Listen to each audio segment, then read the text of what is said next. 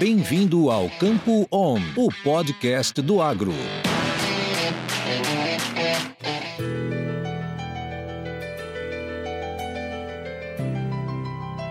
Seja muito bem-vindo ao Destrinchando a Fisiologia de Plantas. Nesta série, a equipe do Papo Agro e da Stoller vai contar com convidados especialistas na área para trazer para você conceitos, funções e aplicações práticas do uso de hormônios para o incremento da produtividade das lavouras. Nesse segundo episódio, a gente traz para vocês a função e aplicações práticas das auxinas. Vamos lá?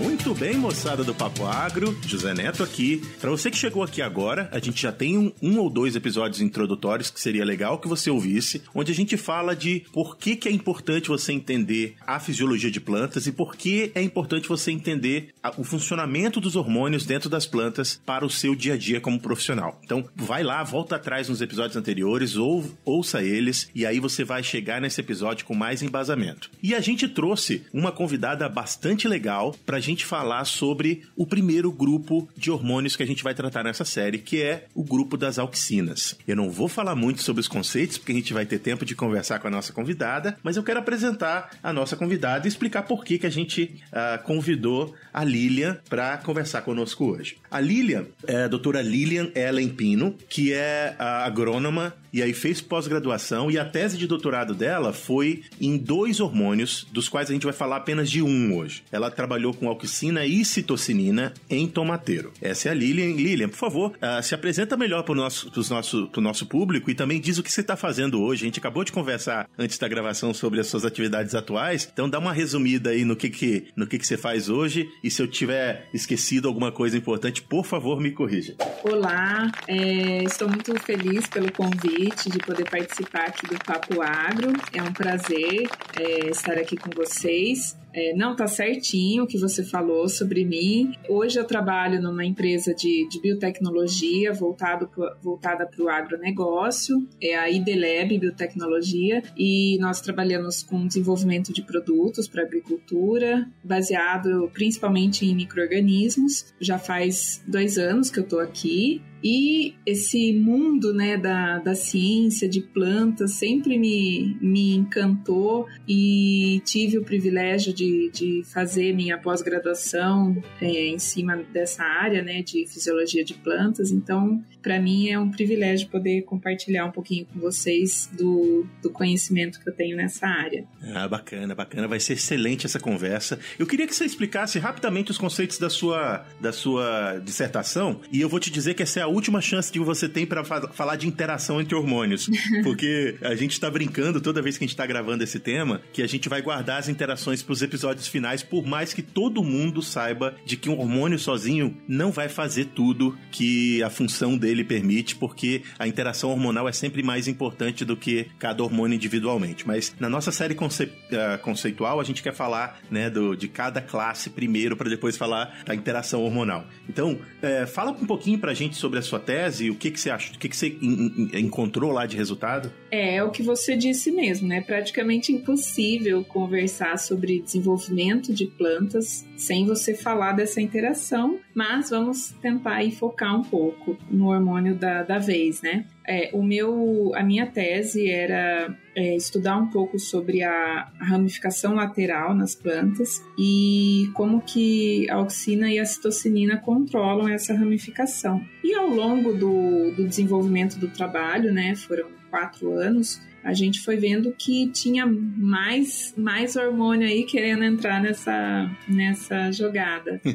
mas não vou, não vou falar deles agora. Mas assim, a, a, a, citocinina não tem como você separar ela da auxina nesse, nesse contexto da ramificação lateral, até porque a gente vai explorar um pouco durante a nossa conversa essa questão da dominância apical, né? E a auxina tem um papel fundamental na, na, dominância apical. E, por outro lado, a citocinina é um dos principais hormônios que controla essa ramificação lateral das plantas. Então eu, eu foquei no meu trabalho o uso de plantas de tomateiro de miniatura, que é o microtom, e a ideia foi usar mutantes de, de tomateiro e plantas transgênicas. No laboratório onde eu, onde eu desenvolvi esse projeto, o laboratório do professor Lázaro, do Departamento de Ciências Biológicas da Exalc, já tínhamos uma, uma coleção de alguns mutantes. No entanto, mutante é, para citocinina em tomateiro é, ainda não existia nem mutante e nem planta transgênica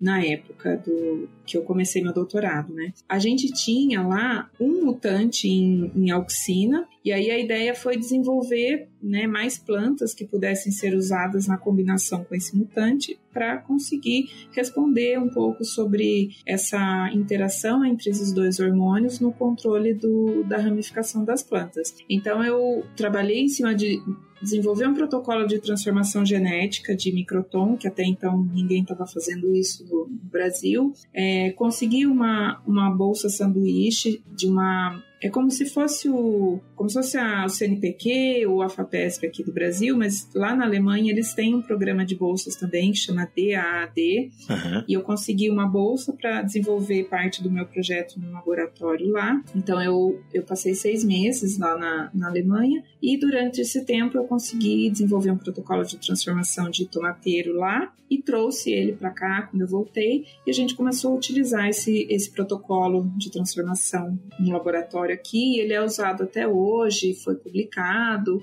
deu assim, deu super certo, né? E aí com essas plantas transgênicas que tinham menores níveis de citocinina, eu consegui fazer duplos mutantes com essa, esse outro mutante de, auxina e dessa forma, com vários ensaios biológicos, né, consegui comprovar aí como é que como é que esses dois hormônios interagem controlando a ramificação lateral das plantas. Então, basicamente, foi isso.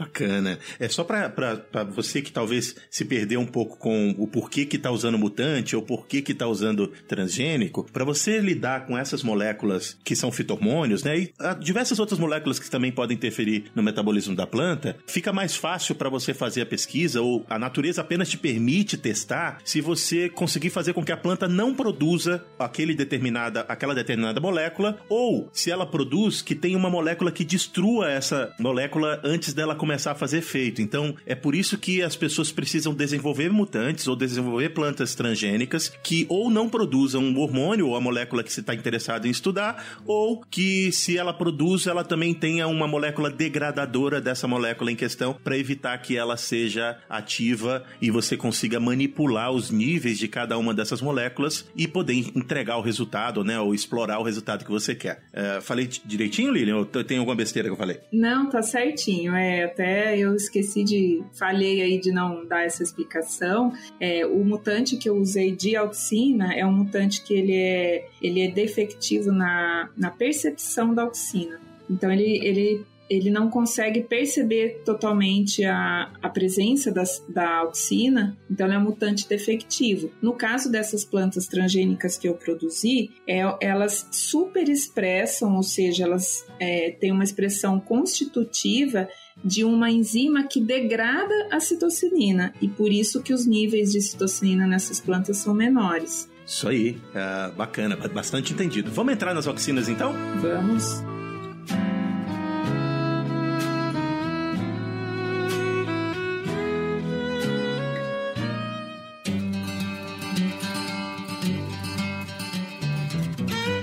Papo Agro, o seu podcast sobre o agronegócio.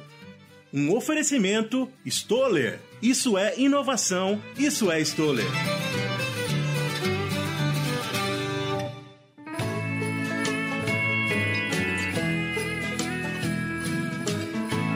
Eu queria uh, passar pela, pelos conceitos mais básicos, né? A gente já falou o que são hormônios, a gente já falou que eles são moléculas que elas precisam de uma quantidade muito pequena para fazer o efeito desejado ou esperado. Eu queria que você apresentasse esses conceitos sobre auxina em específico. A gente sabe que é um hormônio que foi descoberto, eu, se eu não me engano, foi por Darwin a descoberta dele, não é? Isso, e o filho dele, Francis. Então foi descoberto há muito tempo atrás, claro, esses hormônios da vegetais eles foram descobertos depois dos hormônios animais. Então é, é, é uma são descobertas relativamente recentes pensando nas outras descobertas da, dos hormônios animais. Mas e aí, vamos falar um pouco sobre a auxina. Ela é, ela foi descoberta lá atrás. Como que ela foi descoberta e qual é a quantidade de auxina que tem numa planta saudável e que produz a quantidade de, de auxina é, relativamente esperada? A auxina foi a primeira, a, o primeiro hormônio, né, vegetal a ser, a ser descoberto e isso foi por volta de 1881, quando, como você disse, Darwin, né,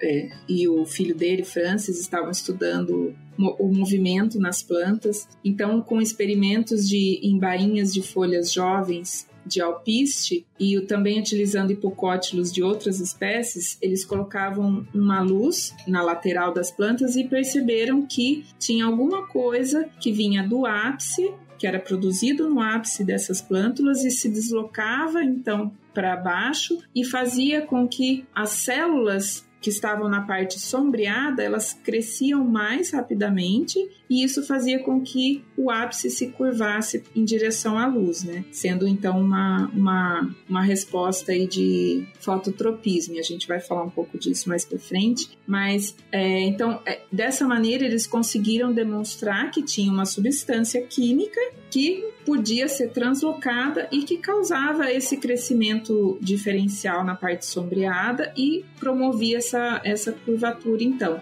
E por causa desse crescimento, eles chamaram então de auxina, que é do grego auxen, né, que significa aumentar ou crescer. E depois disso, então, foi identificado o ácido indol acético, ácido 3-indol acético, né, o AIA, como sendo a, a auxina primária aí. Existem outras auxinas é, naturais que são encontradas em, em, plantas, mas o AIA é a forma assim mais abundante e de ma maior importância fisiológica. É, e as plantas, elas produzem naturalmente o, o ácido indolacético. Uh, tem outros organismos que também produzem isso ou é uma, um, uma molécula que é exclusivamente produzida pelas plantas? As plantas são os principais organismos que produzem, principalmente em folhas jovens, é, no ápice caulinar, né? Mas existem algumas bactérias metilotróficas que produzem auxina. Existem até ensaios para detectar essa, essa auxina produzida na, por essas bactérias. Ah, legal, legal.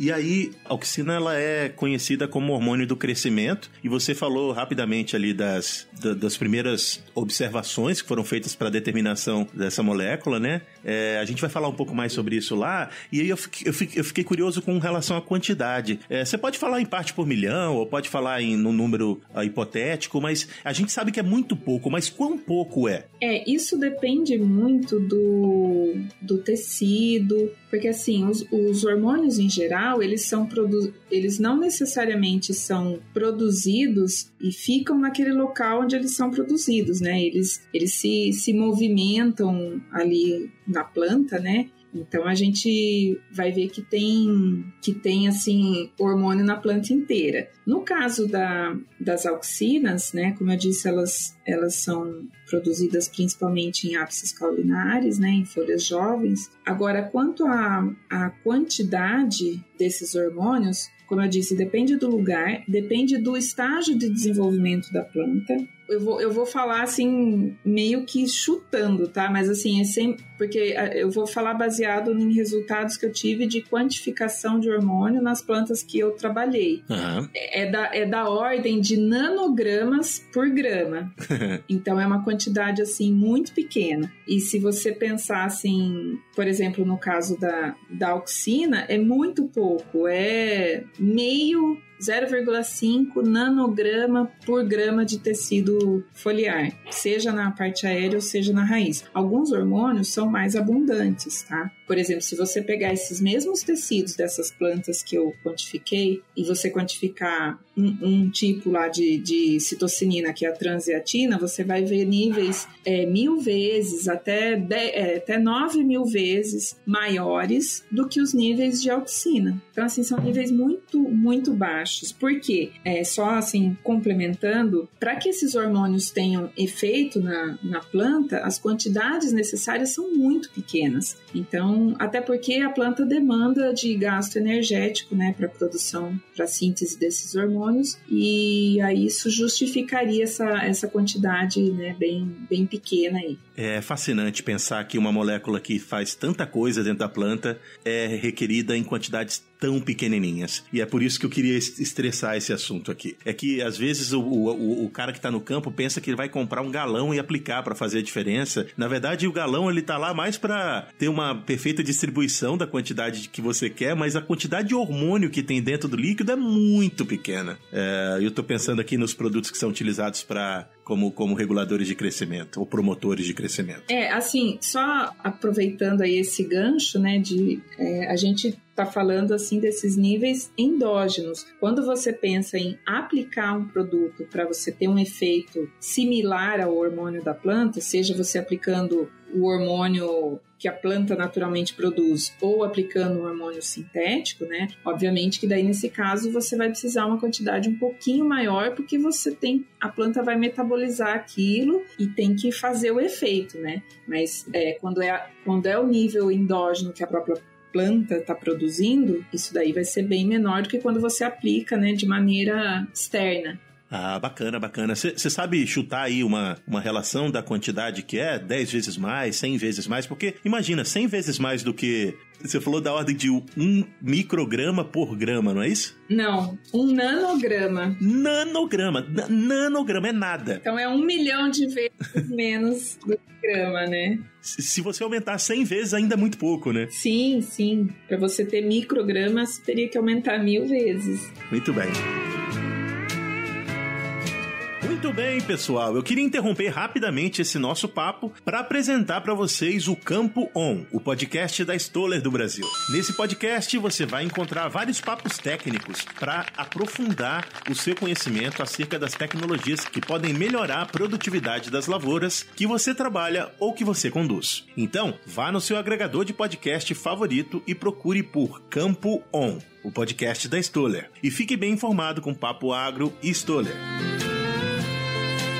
É, explica pra gente então, é, vamos lá, é, vamos entender por que, que esse hormônio é importante, por que, que ele é conhecido como hormônio do crescimento, co como é que é a atuação dele, que, como que a, a auxina interfere no metabolismo da planta para fazê-la crescer? A auxina, ela atua no, no crescimento, no desenvolvimento, desde a fase a fase embrionária. Mas assim, de novo, né, ela sozinha não consegue fazer nada na planta. Então, assim, esse esse desenvolvimento inicial, porque assim, as, as auxinas, elas são de maneiras assim, de maneira assim mais simplificada, elas são atribuídas como hormônio que promove expansão celular. Uhum. O alongamento dos tecidos, né? E isso tá certo. Só que assim, depende também não adianta a célula só expandir, ela precisa se dividir, porque senão ela também tem um limite ali de expansão, ela vai expandir até um determinado ponto, a partir disso ela não consegue, né, aumentar mais. Então, e para que você tenha um aumento no crescimento do tecido, seja ele caulinar, raiz, folha, enfim, você precisa que a célula também passe pelo processo de divisão, e aí que entra também a, a citocinina. Bom, no caso do, da expansão celular, o que acontece aí é o que eles chamam de hipótese do crescimento ácido, é quando os íons de hidrogênio eles atuam como um intermediário entre a auxina e o afrouxamento da parede celular. A auxina ela estimula a extrusão de prótons na parede celular através das bombas de prótons. E existem umas proteínas que são chamadas proteínas de afrouxamento da parede celular, são as expansinas. Essas expansinas elas enfraquecem essas pontes de hidrogênio que tem na parede celular quando o pH está ácido e aí ela consegue expandir, por isso que é chamado de hipótese do crescimento ácido. E existem vários genes é, que são relacionados à parede celular que são regulados positivamente quando você faz o tratamento com auxina. Por exemplo, as expansinas, mas existem outras, como algumas proteínas relacionadas com pectinas, peroxidases. Então, dessa forma, é, você consegue, é, foi possível comprovar esse, esse efeito aí da, da auxina no, na expansão celular. Quando eles trataram o tecido com, com auxina e houve aumento da, na expressão desses genes, que estão, são genes de parede celular que estão relacionados com a expansão. E a partir desse, desse desenvolvimento inicial aí do desde o embrião, se você tiver uma, uma mutação ali em auxina, todo o, o, fluxo de auxina dentro do, do, eixo embrionário é perturbado e a plântula tem seu, seu desenvolvimento comprometido, ou seja, ela não consegue progredir no crescimento. Então a gente vê que, que é um hormônio que atua aí desde, desde os, os primórdios do, do desenvolvimento. E aí entra todo aquele aquilo que você quer fugir da conversa hoje, que é o. da interação? É, oh, é. No... eu, vou, eu vou marcar 30 segundos aqui pra você falar de interação, então. Não tem. Os hormônios, eles acabam. É, principalmente a oxinacitocinina, mas a gente sabe que giberelina, giberelina também atua no desenvolvimento, desde a germinação da semente, enfim. Bom, a partir do desenvolvimento vegetativo, tem uma forte é, influência da auxina por conta da dominância apical. É, se a planta não tem essa, essa dominância apical aí promovida pela auxina, ela vai começar a formar os brotos laterais. Isso é ruim quando você precisa que a planta cresça em altura, né? Uhum que ela se desenvolva primeiro vegetativamente em altura para depois começar a soltar os, os brotos laterais. Mas enfim, para não fugir muito aí da, da sequência da, dos, dos, tópicos, é, é basicamente isso. Ah, e na fase também reprodutiva, a auxina é, é bastante importante, não, e acho que a gente vai abordar um pouco isso mais para frente, quando a gente falar de, de frutos, né? Uhum. Que ela também é, é essencial na, na frutificação, no pegamento do fruto, mas Aí a gente pode falar um pouquinho mais depois. É bacana, bacana. Já que você começou a falar sobre dominância, eu acho importante. É um tópico que, para vocês, meninos que estão pensando aí uh, no que é dominância, o hormônio é produzido lá no, no, no, nos pontos de crescimento da planta e ele, como ele é produzido em, em larga quantidade lá na. Você chama de, de da, da, parte apical do, do caule, não é? Essa, como é que é o nome que você usou, Lilian? Meristema apical caulinar ou ápice caulinar. É tão bonitinho, né? Cê... É ápice caulinar. Aí você vê eu falando aqui, parece um peão falando, que vergonha. Mas é isso mesmo. Imagina. lá, lá no... Então é produzido lá em cima na planta, e é isso que permite que a planta cresça para cima, que faça com que a planta seja mais alta. Se você quebrar o olho dessa planta, quebrar aquela, aquele broto que está no topo da planta, o que vai acontecer é que vai a, a, essa dominância vai ser quebrada e os ramos laterais vão crescer. Quando você quer que isso aconteça? Às vezes tem variedades de soja que precisam uh, engalhar mais e as pessoas usam inclusive herbicidas para matar essa brotação uh, do ponteiro da soja e permitir que exista mais uh, brotação. É, algumas pessoas utilizavam isso no passado, mas hoje em dia estão sendo desenvolvidos produtos que são específicos para fazer essa manipulação de quebra de dormência e, e fazer com que as, os ramos laterais se desenvolvam melhor. Lilian, fala um pouquinho mais sobre isso, ou, ou traz essa visão um pouco mais técnica sobre o que é dominância apical e por que, que é importante né, para a planta. É isso que você falou sobre a quebra aí da a remoção aí da parte aérea de algumas culturas, é importante também, por exemplo, no caso de, de, de paisagismo, né? Se você pensar em algumas, algumas plantas, algumas árvores e arbustos que são usadas é, para urbanismo, isso pode também ser útil, né? Na floricultura, roseiras, por exemplo, que são podadas, né, para para que brotem mais. Então, existe um controle muito forte da, da planta sobre a, sobre essa brotação dos ramos laterais. Existem culturas que possuem uma dominância apical mais forte do que outras. Quando a dominância apical é muito forte e você remove esse ápice caulinar, ocorre uma brotação muito intensa. Os brotos crescem assim é, bastante. Se a dominância apical for mais fraca, ou seja, mesmo sem você remover o ápice, você consegue ver ali o crescimento de alguns brotinhos laterais. Quando você faz essa decapitação, esses brotos crescem, mas não com, com tanto vigor quanto aqueles de plantas com forte dominância apical. Eu não, não, não conheço esse, esse método aí que você falou de na soja, né? Mas aí é porque é por falta de experiência nessa área mesmo, mas eu acredito que, que tenha sido feito mesmo, né? Como você disse. É, eles utilizavam herbicidas de contato que vão destruir aquele tecido que entra em contato. Então, algumas pessoas faziam isso no passado e tem alguns produtores que, costumam, que ainda estão fazendo no Mato Grosso. Mas eu sei que existem outras maneiras de se tratar esse balanço hormonal. É, eu acho que, assim, economicamente, começa a ser um pouco inviável você fazer essa, mesmo com a aplicação de produto, porque aí é uma etapa a mais que você coloca no processo, né? E o que, o que mais pesa aí na, durante o, o processo produtivo das grandes, das grandes culturas, né? É a é mão de obra. Então, se você inserir uma etapa a mais aí no processo, você já, já tá. Você vai ter que gastar mais para conseguir, conseguir produzir. Então, acho que hoje existem variedades que já naturalmente possuem maior ramificação. Uhum. Existem diversas cultivares de, de, soja, existem aquelas que são precoces, por exemplo, que elas florescem mais rápido e a partir do florescimento, quando ocorre a conversão do meristema vegetativo em reprodutivo, e isso acontece bem antes da gente enxergar uma florzinha aberta lá na flor, né, é, na planta, quando ocorre essa, essa transição, né, do, da, da fase vegetativa para reprodutiva, toda a programação genética da planta é alterada, a produção dos hormônios também, né? Esse balanço hormonal é, é mudado também de maneira que diminua a dominância apical e permita que, que esses brotos laterais cresçam. Então, normalmente, na maior, acho que grande parte da, das plantas, né? E aí eu vou, vou falar daquelas que eu que eu tenho mais experiência, né? O tomateiro, a soja, quando a planta floresce, diminui drasticamente essa dominância apical e começam a aparecer os crescer com mais intensidade esses ramos laterais. Então eu acredito que seja mais menos oneroso, né, pra, durante o processo produtivo se você já usar uma cultivar que faça consiga ramificar mesmo sem você ter que fazer esse tratamento aí no ápice ou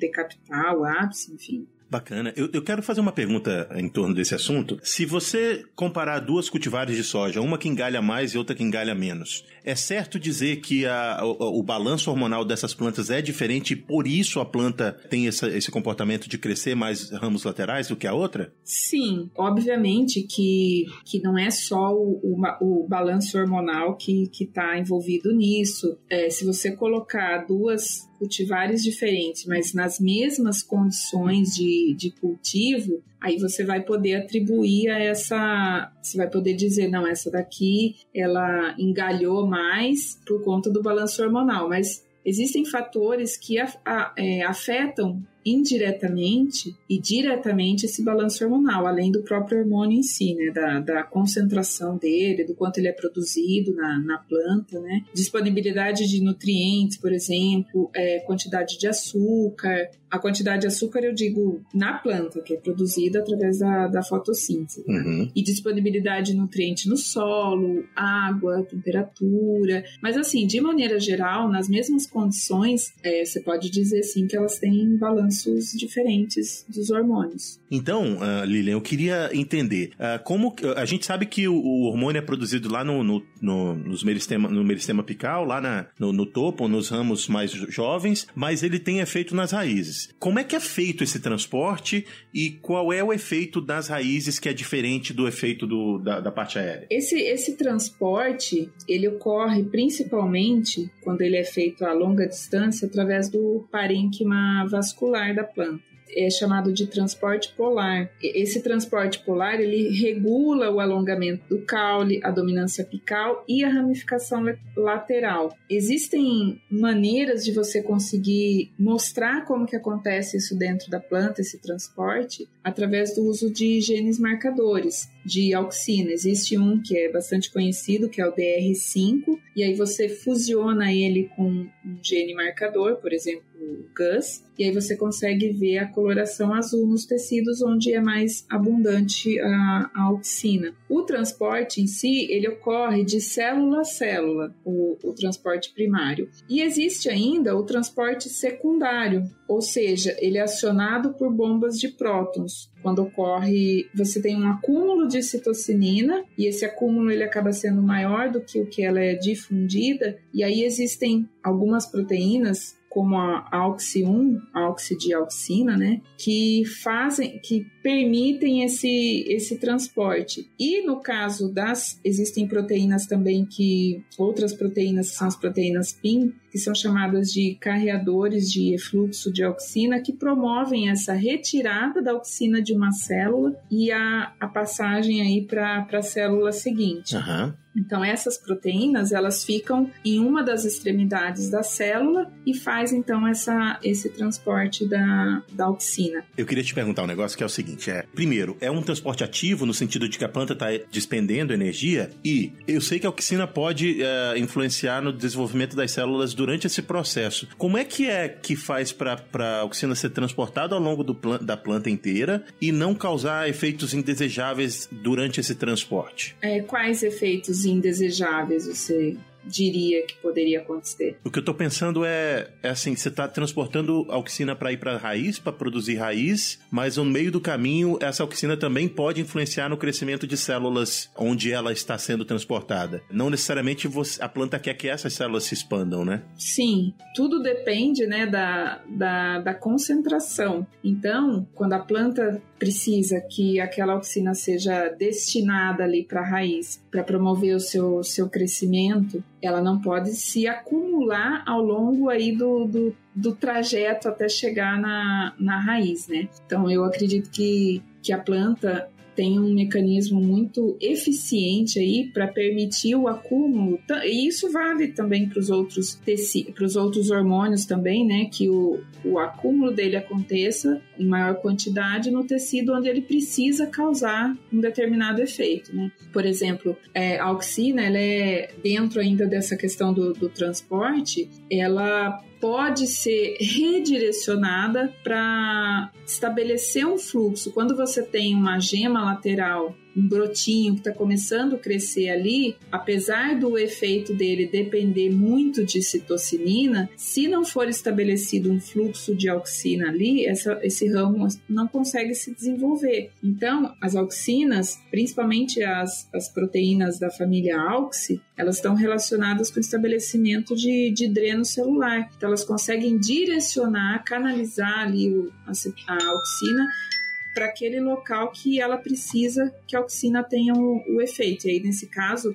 novos drenos e aí, mais uma vez, essas auxinas estão envolvidas na formação dos vasos também, xilema e floema, para que consiga se estabelecer um fluxo ali e o ramo consiga crescer. Então é um negócio assim impressionante de como que isso é organizado dentro da planta para que ela consiga permitir que determinado tecido cresça mediante a, influ a influência do hormônio, sem que esse hormônio prejudique ali o desenvolvimento ou que, que cresça ou que expanda tecidos que não são necessários naquele momento. Então, é um controle muito, diria assim, perfeito que a planta tem para que isso não aconteça. Ah, bacana. Você é, pode só voltar para finalizar essa questão de transporte? A planta gasta energia para transportar a auxina ou é, é, é, subproduto de algum outro processo? Ou a planta não gasta energia e é apenas por diferença de, de concentração que a coisa acontece? Ela gasta energia, sim. Essas bombas de prótons, elas, elas gastam energia. Existe é, a, o processo de difusão também, mas é, não é, é mais como um transporte secundário que quando ocorre o acúmulo da, da auxina, se esse acúmulo for muito alto na célula, ela consegue difundir para outra célula, mas normalmente o transporte é, é ativo e, e, e sim, é, demanda gasto energético. Bacana. Então é um processo que a planta ela tem que metabolicamente decidir que vai acontecer e porque traz o benefício ou o efeito esperado é altamente controlado por questões genéticas e tudo mais. Né? É, o próprio crescimento da planta em si, ele despende né, energia, então todos esses processos que envolvem envolve hormônio, né? Síntese de hormônio, transporte, acaba tendo um gasto energético também, né? É, é necessário para o crescimento da planta. Bacana. Muito bem, você que está ouvindo o Papo Agro, quero dar uma paradinha aqui para lembrar você que a gente está em todas as redes sociais como Papo Agro e se você quiser encontrar com a gente no Instagram, que é onde a gente fala mais com vocês, é Papo Agro Podcast. E se você quiser seguir a gente para ficar antenado de cada novo episódio no seu aplicativo de podcast favorito, é só procurar como, Kézia Maria. É só procurar por Papo Agro separado. Muito bem, segue a gente na plataforma de podcast que você ouve, que aí toda semana você vai ser informado quando um novo episódio sair.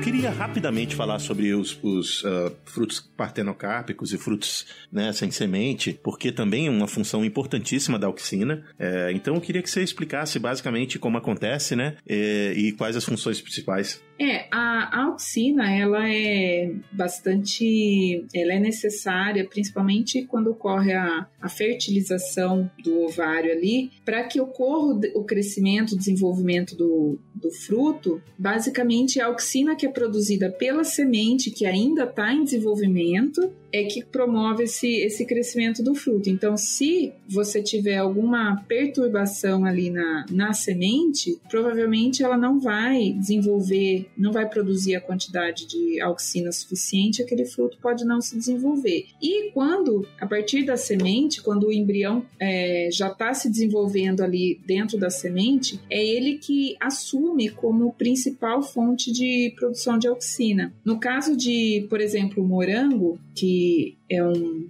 pseudofruto, né, vamos dizer assim, o que acontece é que o, o crescimento do, daquele receptáculo lá, ele é, ele é regulado pela produção de auxina nos aquênios, que é aquilo que a gente vê que, que são as sementinhas que ficam por fora do fruto. Aquelas sementinhas, elas produzem auxina e a auxina produzida por elas que promove o crescimento do, desse receptáculo que acaba virando o morango depois que a gente come, né, que é um, seria um, um fruto carnoso, mas que não é um fruto verdadeiro verdadeiro. É, se você remover esses aquênios, né, vou chamar aqui entre aspas de sementinhas, né, do morango no início do desenvolvimento, o fruto não cresce. Por quê? Porque não tem essa, essa não tem, você retirou a fonte de, de auxina. Se por outro lado você pegar um, esses, esses mesmos frutinhos pequenos que você tirou os aquênios e aplicar auxina, a auxina que você aplicou vai substituir aquela que deveria estar sendo produzida pelos, pelas sementinhas e o fruto vai, vai se desenvolver. Então é uma, é uma maneira bem interessante de conseguir ilustrar aí o papel da, da auxina no, no desenvolvimento do fruto. Existe também como uma maneira de uma aplicação comercial, né, de, de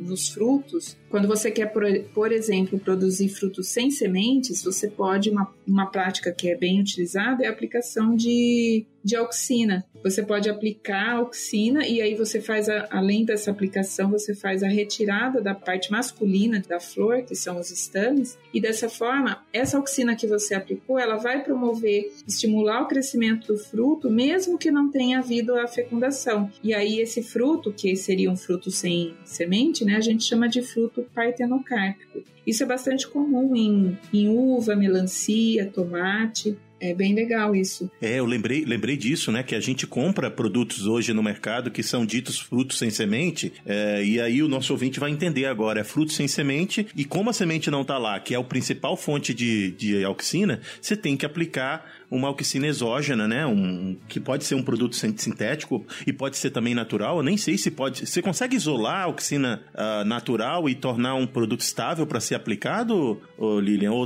ou, ou, são só as auxinas sintéticas? É, você consegue isolar a auxina natural, que é o, o ácido indol 3-acético, mas o custo disso para você usar em escala comercial é muito elevado, não, não é viável. É, então, normalmente é, são utilizados é, auxinas sintéticas. E, inclusive, as auxinas sintéticas têm outra função aí, que aí é, a gente pode falar também disso, né, se der tempo, que é, na, é, com, ela tem, pode ter um efeito herbicida também. Mas no caso da, do fruto, normalmente é utilizada a auxina sintética por conta do, do custo mesmo. Mas dá para isolar a auxina natural sim. Outros hormônios naturais também podem ser isolados, mas da mesma forma, acaba sendo inviável economicamente por conta do custo. Bacana. Então, o, e o nosso ouvinte já ouviu falar da auxina como herbicida, então eu não vou falar sobre isso. Quer saber mais sobre isso? A gente tem um episódio da nossa série Destrinchando Herbicidas que fala sobre né, os, os, os mimetizadores de auxina utilizados na agricultura como herbicidas. Lilia, é muito bom falar de fisiologia. Eu tô me divertindo muito aqui, mas nós dois sabemos que o tempo é, tá chegando aqui e tá apertando a gente já. Então eu vou, eu vou é, passar para o resumo da, do nosso papo, te fazendo uma pergunta que vai abranger dois tópicos. Eu queria que você falasse da, da sua visão com relação ao uso de auxinas como né, reguladores ou promotores de crescimento em geral, né? E como você. Quais são as expectativas para que o uso desse hormônio diminua ou aumente nos próximos anos? E o que, que você acha desse cenário mais prático do uso da, da auxina como um fitormônio ou como né, um regulador ou promotor de crescimento na vida real do agricultor? E esse é o resumo do papo.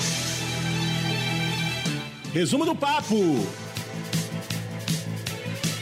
Antes de, de entrar aí nessa questão da, da, da agricultura, né? Assim, só para falar um pouco de ainda da, de concentração da, desses, desse hormônio na, para que ele tenha atividade na planta, né? Além da aplicação na agricultura, existe também, eu não sei se o ouvinte é, é familiarizado com essa técnica de cultura de tecidos, que é uma técnica que, que é muito utilizada em protocolos de transformação genética e hoje a gente é, tem não é o assunto, não é, a gente não vai falar de transgênico aqui, mas assim, as, a maior parte da soja e do milho que é produzido hoje no Brasil é, são transgênicos, né? E eles passaram por um processo de, de transformação genética em algum laboratório, e esse processo ele, ele tem uma etapa que é assim, é, toda essa etapa de laboratório envolve cultura de tecidos, que é quando você pega um, um pedacinho da planta ou o embrião da semente e faz um, um processo ali de é, de você alterar, de você superexpressar algum gene para que, ou você inserir um gene vindo de outro organismo para que você tenha uma planta com uma melhor performance ou com resistência, algum, algum tipo de doença, enfim. Mas o, o a questão é que esse processo de laboratório que envolve a cultura de tecidos, você sempre vai, ou quase todos os protocolos demandam o uso de auxina também junto com citocinina. Então, essa, essa quantidade que você usa aí para cultivo in vitro é muito pequena, é da ordem de, de micromolar, miligramas por litro, então é, aproximadamente mil vezes menor do que o que você usa no campo. No campo, a gente tem produtos aí à base de, eu acho que posso dar o exemplo aqui do, do Stimulate, da Stoller, que é um excelente produto e ele combina, além da auxina, ele também combina combina citocinina e giberelina, mas ele também, assim, é o que você disse, né? Às vezes o produtor acha que vai ter que colocar ali uma quantidade bem grande do produto, mas são quantidades pequenas. Já no próprio rótulo do produto é, uma, é, é da ordem de é, 0,005%. E aí você pega esse produto, dilui ainda numa calda de, de 100 litros, né? Então, e coloca um volume bem pequeno ali, sei lá, um litro por, por hectare você faz uma calda de 100 litros, então veja quanto que isso é, é diluído. Isso aí dá uma ideia pra gente de fazer assim, é muito pouco, né? A quantidade que você precisa. É, uma escala de grandeza mesmo, né? Sim. Eu tava pensando no que você tá falando, o produtor, e aí você que tá ouvindo aí, você fala que você não estou falando besteira, hein? Mas o produtor, ele tem a ideia de que ele tá comprando porcentagem de produto sempre. Sabe por quê? Porque a gente foi educado para isso. Compra fertilizante é o quê? É 10, 20, 20, é 2, 30, 40. É, é, você sabe qual é a, a, concentração dos produtos. Se você, se você vai olhar um produto hormonal e você olha na, no, no rótulo e você vê 0,000x, é, é, difícil fazer sentido. Parece que você está comprando água para aplicar. Então é importante esses conceitos de quantidade. É, e aí, assim, no caso desse produto específico, né, o estimulante, ele, ele, ele é mais usado na, na aplicação foliar, né, para promover um maior desempenho, um maior crescimento da planta na fase vegetativa, mas ele também já foi testado, por exemplo, no tratamento de semente e promoveu aí aumento do, do sistema radicular é, de mais de 30% em várias culturas, né? Então a gente vê aí que a presença desses hormônios, né, em, em produtos que já estão disponíveis no mercado, vem para para incrementar aí a, a, nossa, a nossa agricultura. E a, é, a auxina também ela pode ser usada na agricultura, né, uma outra aplicação dela, além do, da, desses produtos que são usados para o tratamento de semente, para aplicação foliar, ela também pode ser usada para quebrar a dormência de sementes de algumas é, forra, é, não forrageiras, é, por exemplo, a, a braquiária, que é usada em pastagem, então você usa ali uma dose de 125 a 250 ppm, que também é muito pouco, né? E você já tem ali um, um efeito para quebrar dormência em, em algumas sementes.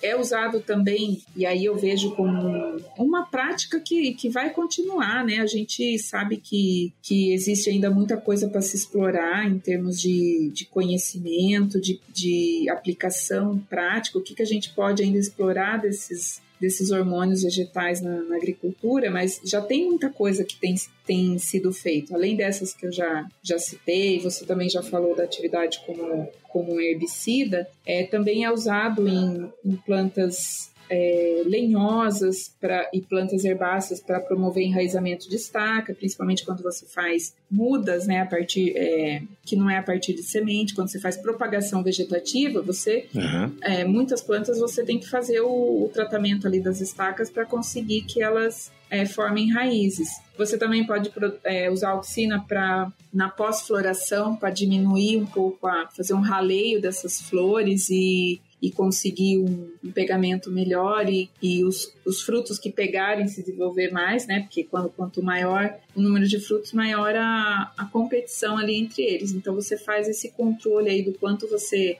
quer que, que quanto de fruto, né, que você quer que vá para frente para diminuir um pouco essa competição. Então você pode usar a oxina para isso também. Então assim, eu vejo como uma amplitude muito grande de que já vem sendo utilizado já muito, há muitos anos em plantas de, de clima temperado, como a macieira também é bastante utilizada a oxina. E assim, a gente é, recebeu uns brindes de um fornecedor hoje e no brinde estava escrito assim que a ciência ela é infinita e realmente eu, eu gostei dessa frase porque assim resume um pouco a gente que passou pelo, pelo mundo acadêmico explorou um pouco essa parte da ciência de, de desvendar as coisas de, de tentar entender melhor né os processos que controlam o desenvolvimento das plantas e a gente vê que tem muita coisa ainda para se explorar. Então eu acho que ainda tem, a gente ainda vai conseguir é, descobrir mais coisa de auxina e mais aplicações ainda do que já tem sido feito na agricultura e, e vamos tentar aí deixar o nosso mundo cada vez melhor, é, com plantas mais produtivas e que todas essas práticas né, resultem em menor impacto para o meio ambiente. Então acho que tem muita coisa ainda para se explorar. Bacana.